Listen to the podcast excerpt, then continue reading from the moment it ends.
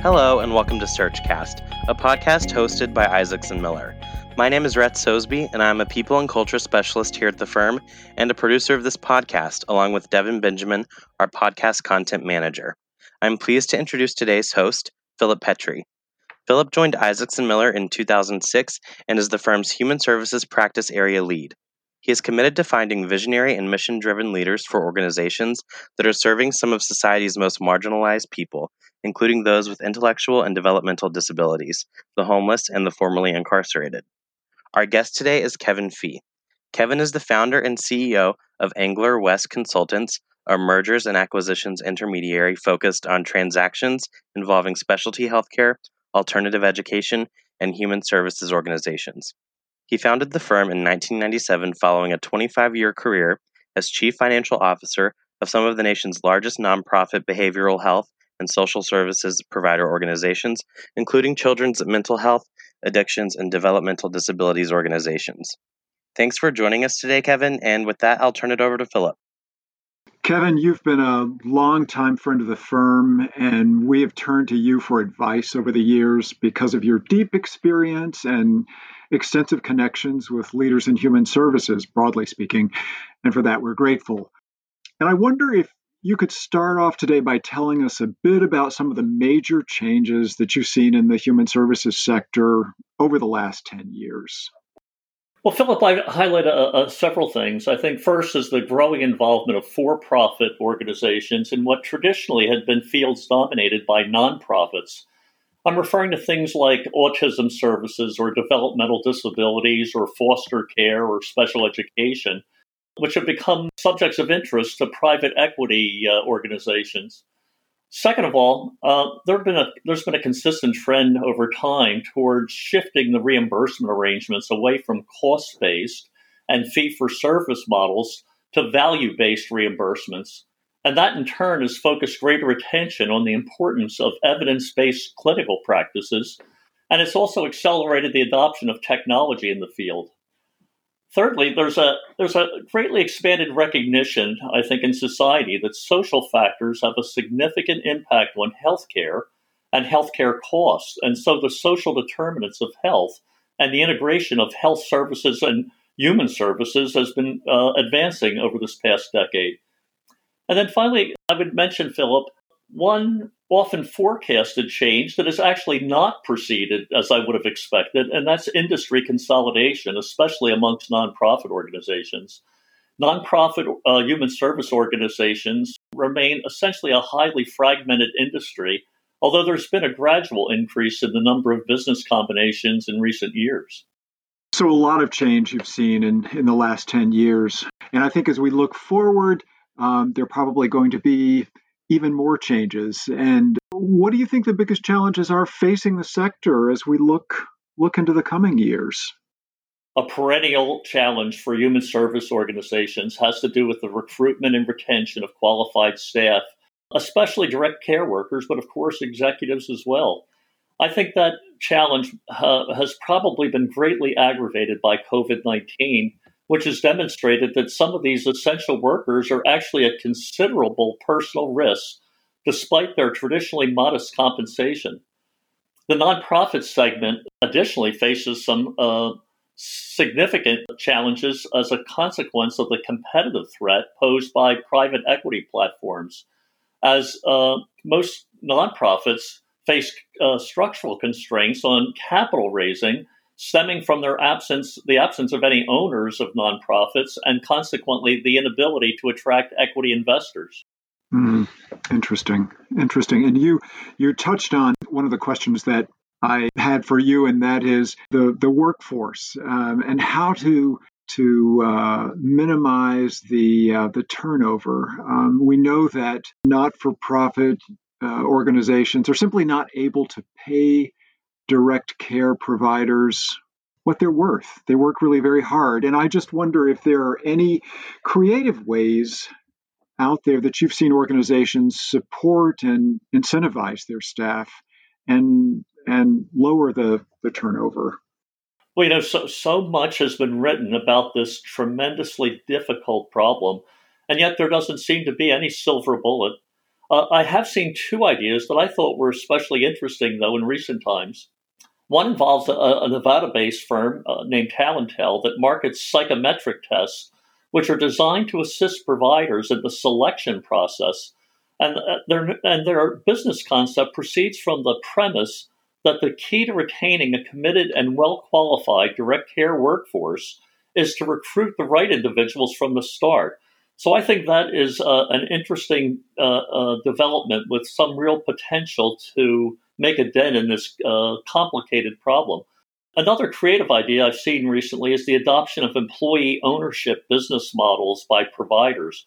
There are now several one hundred percent employee-owned service providers across the country, and even one nonprofit has demonstrated that nonprofits can sponsor E S O Ps so long as they have one or more for-profit subsidiaries. So I think those are two potentially creative approaches to trying to uh, chip away at this uh, really challenging problem. Yes, it's it's really very interesting. You, you know, one of the the big questions out there is is managed care and and what the impact this is having and is going to have on the human services sector. This is a question that comes up with uh, human services boards all the time. And um, I'm just wondering what your thoughts are.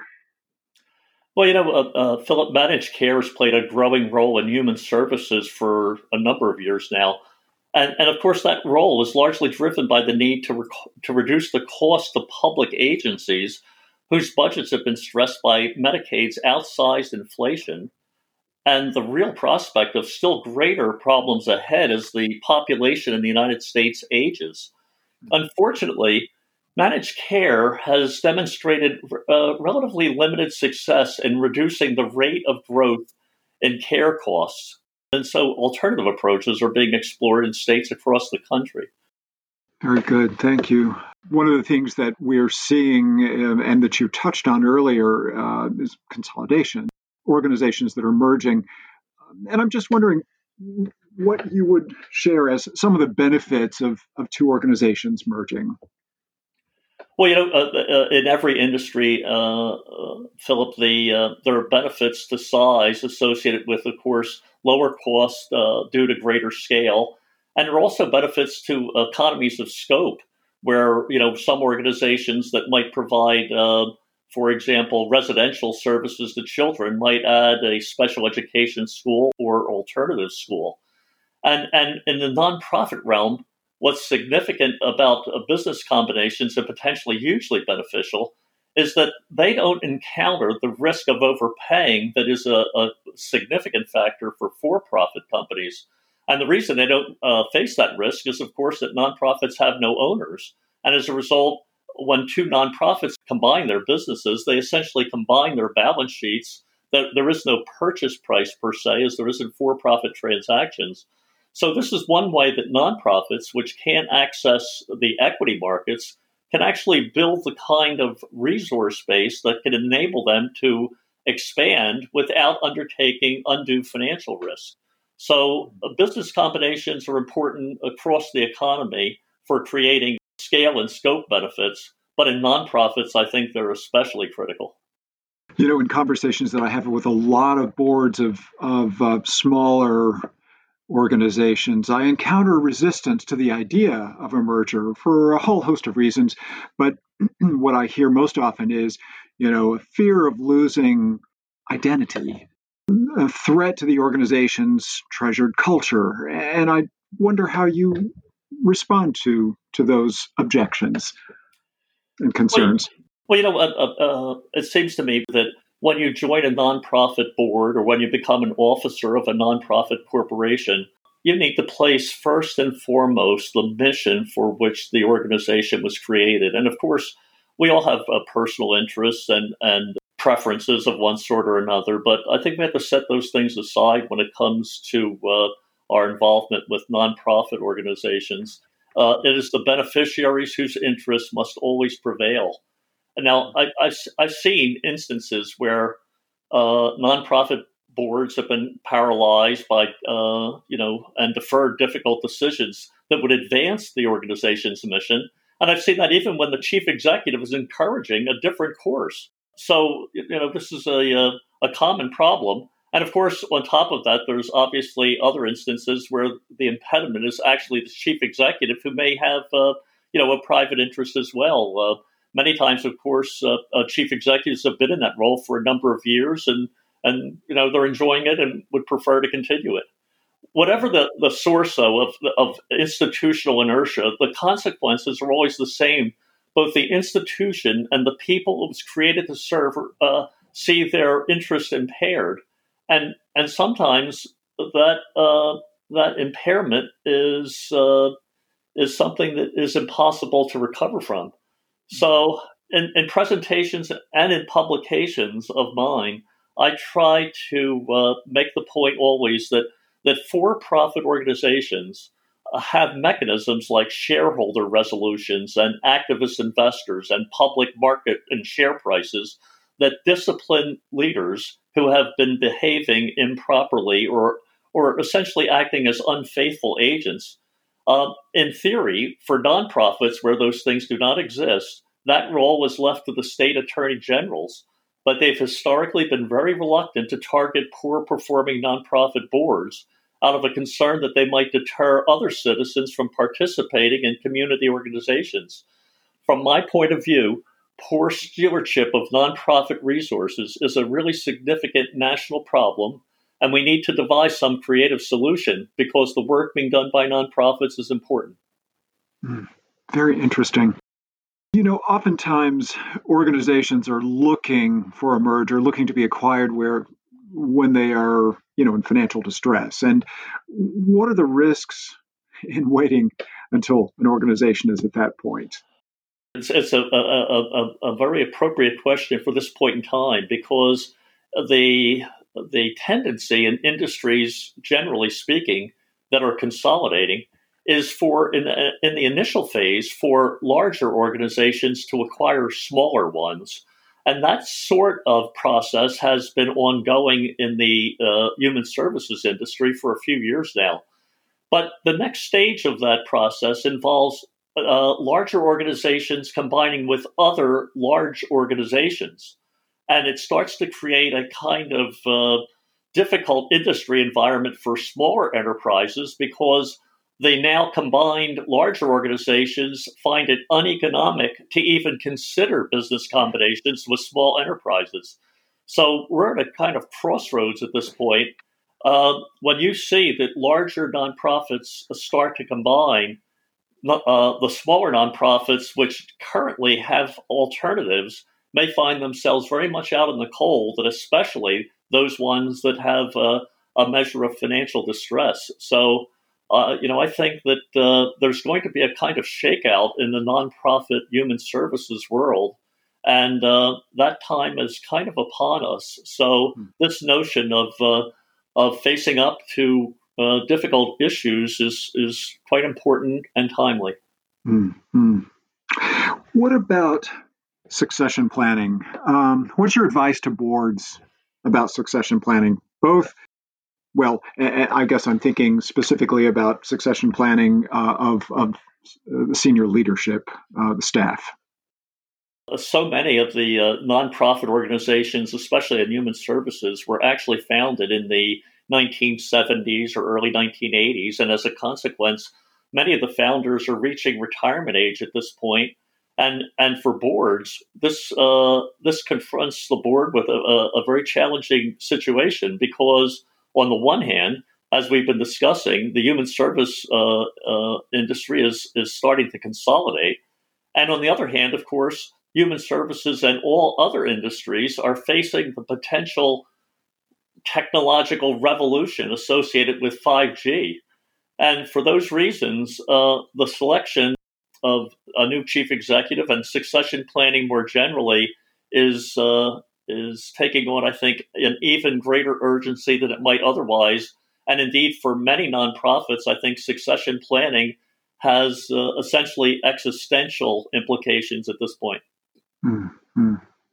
And what about boards? How do you advise boards to think about recruiting new members? I have uh, seen a lot of organizations who have boards made up of folks oftentimes who have a family member being served by the organization. They have a real passion for the mission of the organization, but they don't bring governance experience.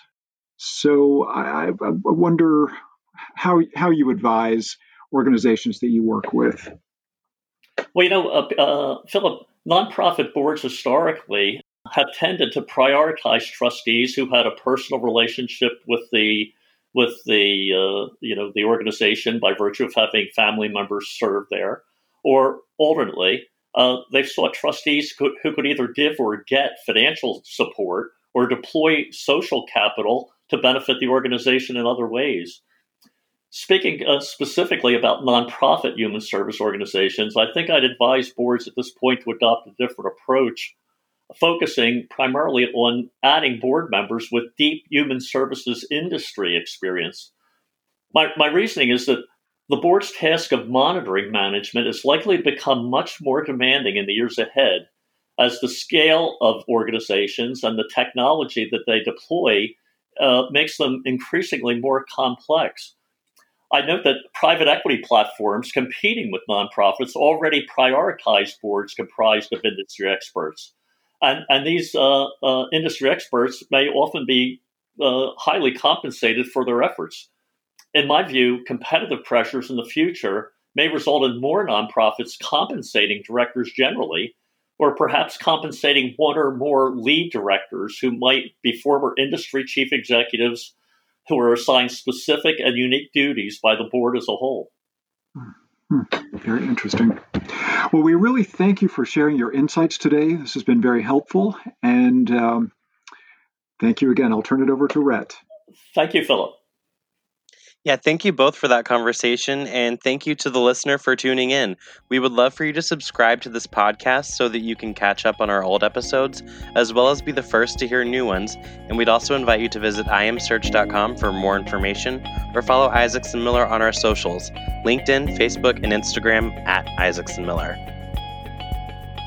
Isaacson Miller's podcast content provides general information only and does not constitute recruiting guidance or advice. No representations or warranties are made with respect to the accuracy or completeness of this content. All liability from the use or misuse of Isaacson Miller's content is hereby expressly disclaimed. The content contained in our podcasts should be used only at your own risk.